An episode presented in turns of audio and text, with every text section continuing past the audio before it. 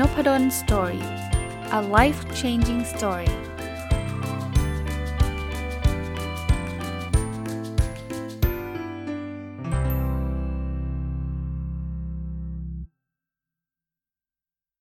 สวัสดีครับ ยินดีต้อนรับเข้าสู่นพดล Story Podcast นะครับ วันนี้เอาหนังสือที่ชื่อว่า 100 เคล็ดลับยกระดับความสุขนะครับ ซึ่งเป็นหนังสือแปลมาจาก หนังสือชื่อภาษาอังกฤษว่า 100 Simple Secrets of Happy People นะเขียนโดยดรเดวิดนิเวนนะครับ แล้วก็แปลโดยคุณอิสราราชตราชูนะหยิบหนังสือเล่มนี้มาเพราะว่าผมคิดว่าช่วงนี้เนี่ยเป็นช่วงที่เราต้องการสิ่งนี้มากที่สุดเลยนะ ก็คือความสุข เพราะว่าเราเจอโอ้โหโควิด เราเจอเศรษฐกิจ เราเจอทุกอย่าง แล้วก็ข่าวเนี่ยบางทีไปอ่านในฟีด Facebook เนี่ยโอ้โหมีแต่ข่าวร้ายนั้นเลยนะบางทีผมต้องบอก คนรอบๆตัวเหมือนกันว่าเออบางทีเราอาจจะต้องอ่านน้อยๆ นิดนึงคือคือตามข่าวอะดีครับนะแต่ว่าถ้ามันตามมากๆแล้วมันจะเครียดนะครับ เพราะฉะนั้นเนี่ยผมก็เลยขออนุญาตเป็นอีกช่องทางแล้วกันนะครับ ที่จะมาเล่าวิธีการที่จะทำให้ความสุขเราเราเพิ่มสูงขึ้นนะแล้วก็ตั้งใจว่าสัปดาห์นี้ทั้งสัปดาห์อยากที่จะโฟกัสที่หนังสือเล่มนี้เพราะมันมีตั้งร้อยเรื่องนะก็จะค่อยๆ เล่าให้ฟังทีละทีละเรื่องนะครับไปเรื่อยๆนะ อะผมเริ่มต้นเลยครับ มันมีตั้งแต่อันแรกเลยเขาบอกว่า ชีวิตของคุณข้อที่ 1 เลยนะครับ ชีวิตของคุณมีทั้งจุดมุ่งหมายและความหมายนะครับคือเขาบอกว่าเราเราไม่ได้เกิดมาเพื่อเติมช่องว่างบนโลกให้เต็มนะหรือว่าเป็นเป็นตัวประกอบในภาพยนตร์นะครับ คือพูดง่ายๆว่าเราเกิดมาเนี่ยเราเราเราเป็นพระเอกอะนะครับเราเรามีจุดมุ่งหมาย เรามีความหมายนะถ้าเราหาจุดมุ่งหมายของชีวิตเราให้เจอ เราหาความหมายของชีวิตเราให้เจอเนี่ย มันจะทำให้เรามีความสุขเพิ่มมากขึ้นเลย มันมีงานวิจัยนะครับเขาบอกว่าของอเมริกานะบอกตัวพยากรณ์ความสุขที่ดีสุดในโลกเนี่ยขึ้นอยู่กับว่าคนคนนั้นเนี่ยคิดว่าตัวเองมีเป้าหมายชีวิตหรือเปล่านะถ้าเราเราคิดว่าชีวิตเราเนี่ยมันมีเป้าหมายเนี่ยเใน 10 จะมีความสุขมากขึ้น จะมีความพึงพอใจในชีวิตมากขึ้นนะครับ ถ้าเราไม่มีเป้าหมายเนี่ยเของคนที่ไม่มีเป้าหมายเนี่ยจะรู้สึกว่าโอ้ยเราก็เลื่อยเปื่อยเราไม่มีความมั่นคง นั้นผมผมอาจจะเป็นคนที่ชอบการตั้งเป้าหมายนะผมคิดว่าลองหาตัวตนให้เจอนะ ตั้งเป้าหมาย ลองดูก็ได้บางทีมันอาจจะยังไม่ใช่ก็ไม่เป็นไร แต่ลองตั้งเป้าดู แล้วก็ตื่นขึ้นมาพร้อมกับเป้าหมายแบบนั้นเนี่ยมันจะมีพลังมากขึ้นนะ อันนี้เป็นข้อที่1นนะครับ ข้อที่ 2เขาบอกว่าจงใช้ยุทธวิธีที่จะนำไปสู่ความสุขนะครับ คืองี้ เขาบอกว่าคนที่มีความสุขเนี่ยไม่ได้ประสบความสำเร็จตลอดเวลานะครับ ในขณะเดียวกันคนที่มีความทุกข์ก็ไม่ได้มีความล้มเหลวแบบตลอดเวลา 100%นะครับ ในทางกลับกันเนี่ยเขาบอกว่าจากผลการสำรวจเนี่ยแสดงให้เห็นว่าบุคคลที่มีความสุข หรือมีความทุกข์เนี่ยมีประสบการณ์คล้ายคลึงกันอา้าวถ้ามีประสบการณ์คล้ายคลึงกันทำไมบางคนมีความสุขทำไมมีความทุกข์นะครับ ความแตกต่างคือโดยเฉลี่ยเนี่ย บุคคลที่มีความทุกข์จะใช้เวลาข้ามควรถึงเหตุการณ์ที่ไม่พึงพอใจกว่าผู้อื่นถึง 2 เท่า แปลว่าเราอาจจะเจอเหตุการณ์ใกล้ ๆกันเหตุการณ์เหมือนๆกัน แต่คนที่มีทุกข์เนี่ยคือไปคิดถึงสิ่งที่มันไม่น่ารื่นรม ไปคิดถึงสิ่งที่ไม่น่าพึงพอใจ มากกว่าคนอื่นถึง 2 เท่า ตรงกันข้าม คนที่มีความสุข คือเขาเจอเหตุการณ์เหมือนคนที่มีความทุกข์นี่แหละ แต่เขาไปโฟกัสสิ่งที่มีความสุขเพิ่มขึ้น ส่วนตัวเนี่ยผมผมได้เคยเรียนไอ้ The Science of Happiness นะของ UC Berkeley นะเป็นเป็นเป็นคอร์สออนไลน์ ใครไปเรียนก็ได้นะ ฟรีนะครับ แล้วก็อ่านหนังสือเล่มหนึ่งเนี่ยเขาบอกให้ให้เขียนจะเรียกว่า gratitude journal อะนะครับก็คือเขียนไอ้ตรง journal ที่มันมันขอบคุณสิ่งดีๆ ที่เกิดขึ้นสัก 3 ข้อหรือ 5 ข้อต่อวันในตอนนี้เขียนมาทุกวันเลยนะ วันละ 3 ข้อ 3 ข้อ บอกบางคนบอกเพ้อเจ้อเปล่าเขียนแล้วทำไมเขาบอกเขียนแล้วมันจะทำให้เราโฟกัสในความสุขมากขึ้นครับ พอวันรุ่งขึ้นเนี่ยนะเราจะพยายามมองหาความสุข เพราะเดี๋ยวเลยตอนเย็นเราต้องกลับไปเขียนไงนะครับเพราะนั้นลองทำดูไม่เสียหายหรอกแค่ 3 ข้อ 5 ข้อต่อวันเนี่ยมันไม่ได้ทำให้ท่านเสียเวลาอะไรมากมายหรอก ถ้าทำไปสักพักแล้วไม่ work ก็แค่เลิกไปก็นั้นเองนะอ่ามาดูวันที่ 3 ครับ คุณไม่จำเป็นต้องกำชัยชนะเสมอไปนะครับ คือเขาบอกว่าถ้าเราจะทุกอย่างจะต้องแข่งแย่งชิงดีชิงเด่น จะต้องชนะคนอื่นตลอดเนี่ย เขาบอกว่าเราจะไม่มีความสุขเลยครับเพราะมันไม่มีความสำเร็จใดที่เพียงพอต่อความต้องการ เช่นความรวยเนี่ยเฮ้ยเราต้องรวยกับเพื่อนอพอรวยกับเพื่อนแล้วมันจะเจอเพื่อนที่รวยกว่าอีก ฉันก็ต้องรวยกว่าคนนี้ เราไม่มีทางไปจนถึงว่าจุดหนึ่งที่ฉันรวยที่สุดในโลกอะมันจะมีคนเดียวในโลกเท่านั้นนะที่เป็นแบบนั้น เพราะฉะนั้นเนี่ยคนกลุ่มเหล่านี้เนี่ยจะจะมีแต่ความทุกข์นะครับ เอาแต่การแข่งขันทุกเรื่องทุกอย่างนะครับ แล้วจะประเมินความสำเร็จของตนเนี่ยต่ำกว่าความล้มเหลวของคนบางคนอีก ลูกศิษย์ผมเนี่ยบางคนบางคนได้ B เนี่ยร้องไห้ แต่คนได้ D dog เนี่ยหัวเราะ จริงๆ D dog มันต้องเศร้ากว่าคนที่ได้ B ใช่ปะแต่คนได้ D dog เนี่ยเขามีความสุขได้ง่ายไงเพราะเขาไม่ได้จะไปแข่งกับใครยังไง แต่คนได้ B เนี่ยรู้สึกว่าโอ้นี่คือความล้มเหลวของชีวิตแล้ว ต้องระวังเรื่องนี้นะเราไม่ต้องใช้ชนะเสมอไปนะข้อที่ 4 ครับ เป้าหมายของคุณจะต้องมีความสอดคล้องกันนะครับเขาบอกงี้เขาบอกว่าในงานวิจัยในระยะยาวเนี่ยที่แบบเกิน 10 ปีเนี่ยเขาบอกว่า ความพึงพอใจในชีวิตเนี่ยจะมีความเกี่ยวข้องกับความสอดคล้องกันของเป้าหมายชีวิต เป้าหมายเกี่ยวกับอาชีพ การศึกษาเล่าเรียนครอบครัวภูมิศาสตร์สำคัญหมดเลยนะครับนั้นเป้าหมายทั้งหมดถ้าทำงานสอดคล้องกันจะทำให้ความพึงพอใจในชีวิตเพิ่มสูงขึ้น 80%เลยคาว่าสอดคล้องเช่น อาชีพเรามันก็ตอบโจทย์เรื่องเงินในขณะเดียวกัน มันก็เป็นอาชีพที่ทำให้เราสมมุติว่าเป้าหมายในเรื่องครอบครัวคืออยากมีเวลาให้กับครอบครัว มันก็ทำให้เราเนี่ยได้อยู่ใกล้ครอบครัวด้วย ถ้าเป้าหมายมันไปด้วยกันแบบนี้เนี่ยโอกาสที่เกิดความสุขเนี่ยจะเพิ่มสูงขึ้นละ ก็ลองดูเป้าหมายเราดูนะว่าจะทำยังไงให้มันสอดคล้องกันนะมันอาจจะไม่ต้องดีที่สุดนะเงินสมมติผมมีอาชีพ 2 อาชีพนะตอนนี้เป้าหมายของผมคือ ผมอยากอยู่กับครอบครัวด้วย ผมอยากจะมีงานที่ดีด้วย แต่งานที่ดีมีทางเลือก 2 งานงานหนึ่งเนี่ยโอ้โหได้เงินมากกว่าอีกงานหนึ่ง50%เลย แต่มันต้องอยู่ไปอยู่ต่างประเทศไม่ได้อยู่กับลูกกับภรรยา ผมอาจจะไม่เอาเพราะว่าเป้าหมายมันไม่สอดคล้องกัน มันมันดีมากๆเลยแหละ แต่ว่ามันดีแค่ทางเดียวนะ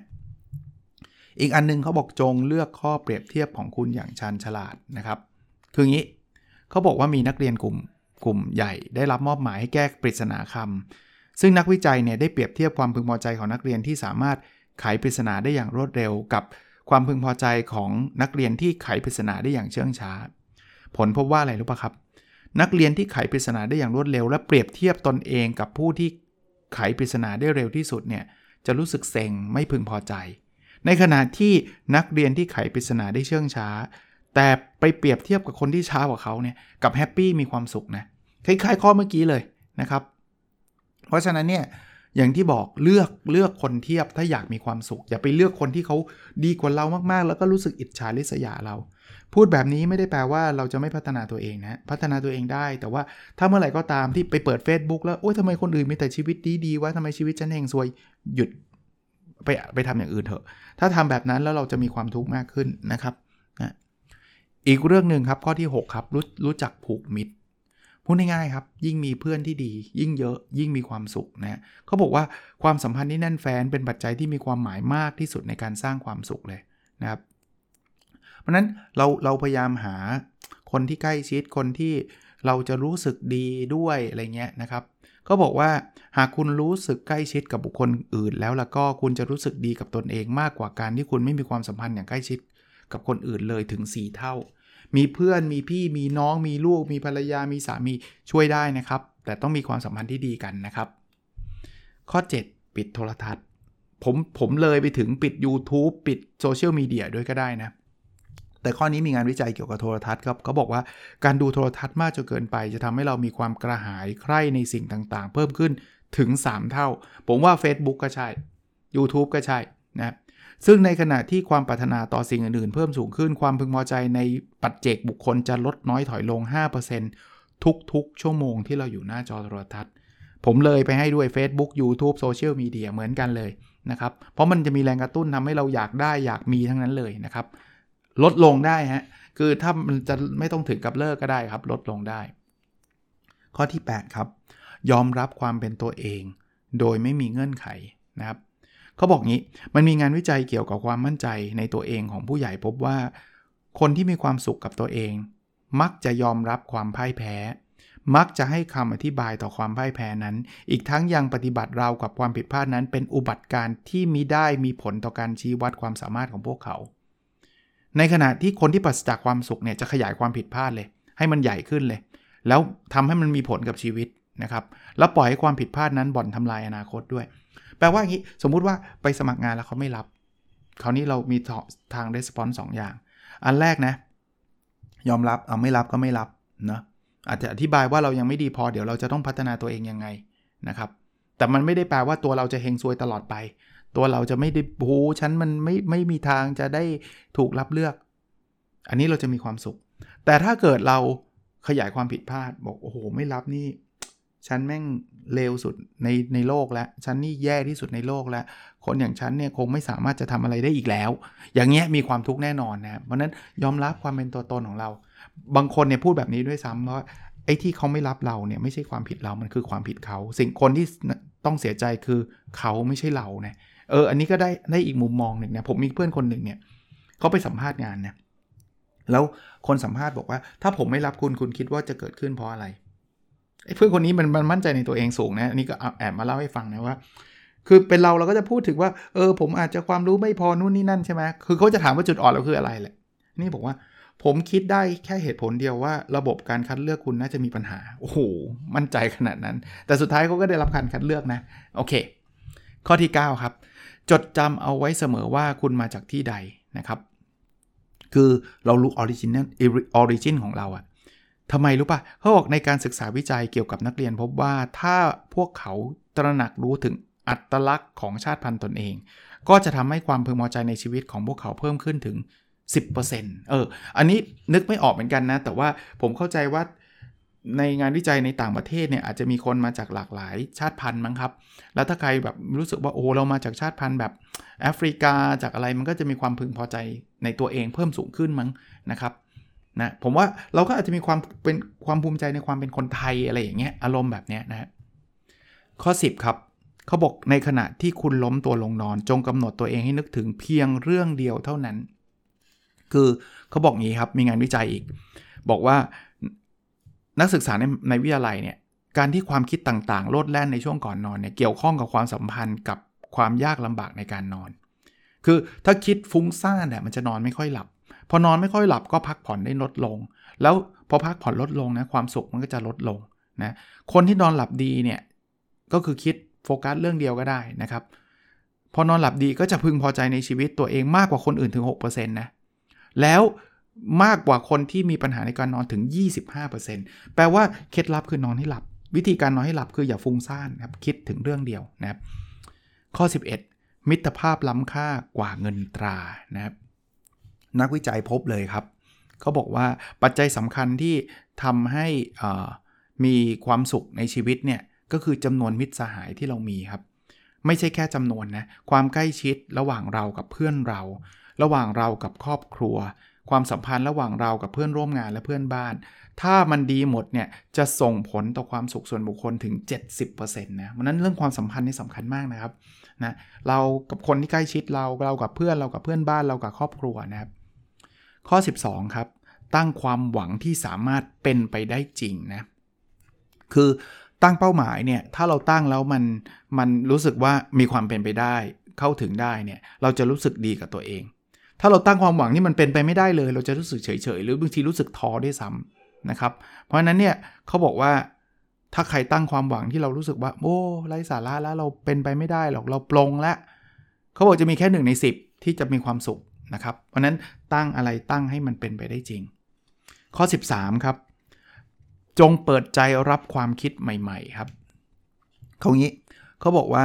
ถ้าไปศึกษาคนชรานะงานวิจัยคนชราชาวอเมริกันเนี่ยปัจจัยที่มีผลต่อความสุขมากกว่าพวกทรัพย์สินเงินทองหรือความสัมพันธ์เนี่ยคือความยินยอมพร้อมใจที่จะปรับตัวครับ ถ้าเขาพร้อมที่จะปรับธรรมเนียมปฏิบัติ ปรับความคาดหวัง ความสุขเขาจะเพิ่มขึ้นเลยนะครับ แต่ ถ้าเขาไม่ยอมเขาจะแบบไม่ไม่เอาฉันจะต้องทำแบบนี้ต่อต้านการเปลี่ยนแปลงเนี่ยเขาบอกมีโอกาสมีแค่ 1 ใน 3 เท่านั้นน่ะคือ 33.33%เท่านั้นนะที่จะมีความสุขนะครับ ก็รู้จักปรับตัวนะฮะรู้จักปรับตัวถ้าเราปรับตัวอย่างเราเจอโควิด -19 เนี่ยแน่นอนมันไม่อยากไม่มีใครชอบหรอก แต่ว่าพยายามหาทางหาเวลาหาอะไรก็ได้ที่ทำให้เราปรับตัวให้เข้ากับสิ่งนี้ได้มากขึ้น ถ้าเราทำได้เนี่ยความสุขเราก็จะเพิ่มสูงขึ้น ส่วนตัวเนี่ยผมผมก็ไม่เคยสอนออนไลน์มาก่อน ผมก็สอนแบบเจอหน้ากันมาก่อน แต่ว่าพอเราต้องสอนออนไลน์เราต้องปรับตัวผมผมอ่านหนังสือแหลกเลยนะอ่านหนังสือเทคนิคการสอนออนไลน์อ่านนู่นนี่นั่นพอเราปรับตัวได้เออมันก็ not bad นะการสอนออนไลน์ก็พอพอพอได้นะแล้วไม่ใช่ผม not bad คนเดียวนะนักศึกษาที่เรียนกับผม ก็ประเมินมาค่อนข้างดีทีเดียวอะอารมณ์แบบนี้นะครับ ข้อที่ 14ทำให้ผู้อื่นรู้ว่าพวกเขาสำคัญกับคุณมากเพียงใด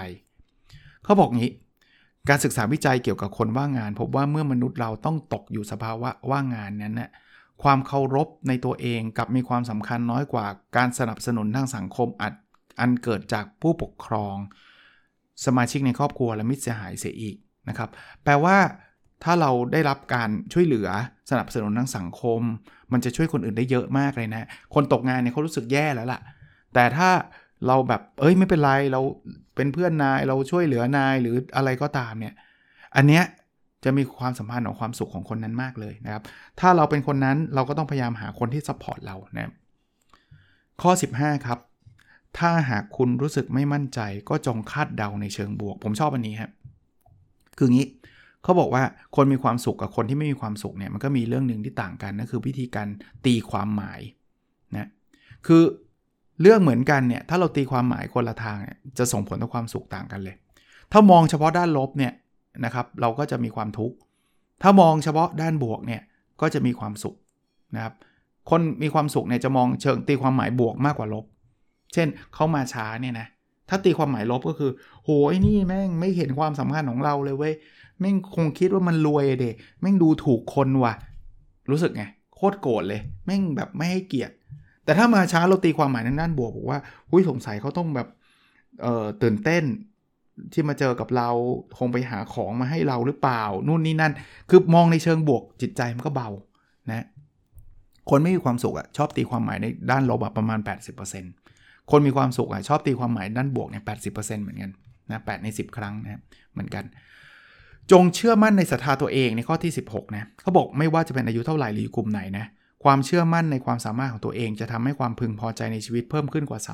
30%ผมเชื่อว่าผมทำได้เนี่ยความพึงพอใจเพิ่มขึ้นละความสุขก็จะเพิ่มขึ้น ไม่ว่าเรื่องใดนะเรื่องครอบครัวเรื่องการงานนะแต่ต่อข้อ 17 เลย แต่อย่าจงอย่าเชื่อมั่นในตนเองมากจนเกินไป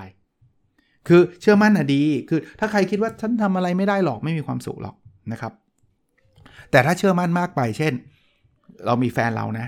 เฮ้ยฉันพูดต้องถูก เธอพูดต้องผิด เขาบอกว่าการวิจัยพบเลยคู่แต่งงานที่ไม่มีความยืดหยุ่นเลย ว่าฉันต้องถูกเสมอเนี่ยเดี๋ยวมันจะเกิดความหมัดบาดหมางนะครับผลผลเกิดขึ้นเลยคือคนไม่ยอมรับข้อเสนอแนะ แฟนแนะนำก็บอกแกไม่รู้เรื่อง แกต้องฟังฉันเขาบอกว่าระยะเวลาในความขัดแย้งจะเพิ่มขึ้นถึง3เท่าเลยครับอย่าอย่าอย่าเวอร์เกินอะมีอะไรก็มีให้พอดีนะข้อที่ 18 นะครับ อย่าเผชิญหน้ากับปัญหาเพียงลำพัง โอ้โห อันนี้ จริงเลยครับเขาบอกมีงานทดลองกระทำกับกลุ่มสตรีที่มีความพึงพอใจค่อนข้างต่ำในชีวิตนะก็คือมีความทุกข์นั่นเองนะครับเขาให้ผู้หญิงบางส่วนได้รับการแนะนำตัวกับผู้หญิงคนอื่น ๆ ที่ประสบเหตุคล้ายคลึงกัน ในขณะเดียวกันอีกกลุ่มหนึ่งเนี่ยต้องเจอปัญหาเพียงลำพังเขาพบงี้ฮะกลุ่มผู้หญิงที่มีมีความสัมพันธ์หรือพูดคุยกับคนอื่น จะมีความวิตกกังวลที่มีเจอปัญหาเหมือนกันเนี่ยวิตกกังวลน้อยลงถึง 55%แต่คนที่เจอปัญหาตามลำพังเนี่ยมันจะไม่ไม่ไม่ไม่ดีขึ้นเลย เพราะนั้นเราเจอปัญหาเรื่องโควิดเศรษฐกิจ ลองคุยกับคนที่มีปัญหาเรื่องเศรษฐกิจในเรื่องโควิดบางทีมันมันช่วยเหลือกันได้ทางด้านจิตใจนะเราเจอปัญหาเรื่องเรื่องเรื่องครอบครัว ลองไปคุยกับคนที่มีปัญหาคล้ายคลึงกับเรา มันแบบมันแลกเปลี่ยนกันได้ ส่วนตัวผมเนี่ยผมคุณพ่อเป็นอัลไซเมอร์เนี่ย ผมก็ไปอยู่กลุ่มกับผู้ดูแลผู้ป่วยอัลไซเมอร์เนี่ยเราจะแบบแลกเปลี่ยนกันแล้วบางทีเรารู้สึกว่าเราไม่ได้โดดเดี่ยวนะเราไม่ได้เป็นครอบครัวเดียวที่จะเจอความทุกข์แบบนี้ มันมีคนที่เจออะไรเยอะแยะแบบเนี้ยเราพร้อมที่จะช่วยเหลือกันอยู่ ข้อ 19 ครับ ความแก่ชรามิใช่เรื่องที่น่าหวาดกลัวครับเขาบอกงี้จากการสำรวจและการวิเคราะห์ข้อมูลจากการวิจัย พบว่าอายุที่เพิ่มมากขึ้นนั้น ไม่ได้เกี่ยวข้องกับความสัมพันธ์กับระดับความสุขของบุคคลเลย คือบางคนคิดว่าพอแก่แล้วเดี๋ยวจะต้องปวดเมื่อยเนื้อตัว จะเดินเหินได้ไม่สะดวกเหมือนตอนหนุ่มๆมันจะต้องแย่ไม่จริง แล้วอันนี้เพิ่มเติมให้ด้วยนะ มันมี curve ที่มันเป็น U curve อะเขาถึงบอกว่า midlife crisis คือตอนก่อนอายุ 40เนี่ยนะเราจะมีความพึงพอใจสมมติ 20เนี่ยความพึงพอใจสูง แล้วมันจะค่อยๆ ตกมาเรื่อยๆ มันจะมา bottom อยู่ช่วง 40-50ครับ แล้วหลังจาก 50 มันจะมันจะวกกลับ มันจะบวกขึ้นไปเรื่อยๆ เพราะนั้นยิ่งแก่ไม่ได้ยิ่งทุกนะโดยโดยโดยเฉลี่ยทั่วไปจะเป็นแบบนั้น ข้อสุดท้ายสำหรับวันนี้นะครับ รู้จักพัฒนากิจวัตรในครัวเรือนครับเขาบอกงี้เขาบอกว่าการศึกษาวิจัยเกี่ยวกับครอบครัวพบว่ากฎเกณฑ์ของกิจวัตรในครัวเรือน สามารถทำให้เกิดความพึงพอใจต่อตัวเอง เพิ่มขึ้นถึง 5%นะนั้นเราเราลองทำอะไรที่มันเป็นงานบ้าน รับผิดชอบนู่นนี่นั่นอะไรอย่างเงี้ยนะครับ ถ้ามันเหมาะสมนะพัฒนากิจวัตรที่เราทำกันเป็นประจำอย่างเงี้ยเราจะมีความสุขเพิ่มมากขึ้นนะนะครับ คือคือสร้างการรับผิดชอบอะนะครับว่าสมมุติว่าอย่างผมเนี่ยจะต้องไปให้อาหารสุนัขอย่างเงี้ย ผมมีความสุขนะนะครับเราเราจะคือมันมันสุขเพราะมันทำเสร็จอะคือคืออารมณ์แบบว่า เออเนี่ยทำอันเนี้ยเสร็จสำเร็จลุล่วงเนี่ยมันก็จะ happy นะ ก็อย่างที่บอกนะครับช่วงนี้เป็นช่วงที่ผมคิดว่าหลาย ๆ คนต้องการวิตามินที่เรียกว่าความสุขนะครับ ต้องการสิ่งที่สิ่งที่ทำให้จิตใจมัน มันร่าเริงแจ่มใสขึ้นนะครับก็เลยเอาหนังสือเล่มนี้ตั้งใจเอามาฝากสัปดาห์นี้ทั้งสัปดาห์เลยนะครับ 100 เคล็ดลับยกระดับความสุขนะครับ 100 simple secrets of happy people นะครับ ของดรเดวิดนิเวนแล้วก็คุณอิสราราตาชูเป็นคนแปลนะครับ เดี๋ยวพรุ่งนี้มาต่อสำหรับตอนที่ 2 นะครับ ยังมีอีกเยอะเลยนะ ก็วันนี้ฟังไป 20 เคล็ดลับแล้วลองเอาไปปรับใช้ดูนะครับ แล้วเราพบกันในสดถัดไปนะครับ สวัสดีครับ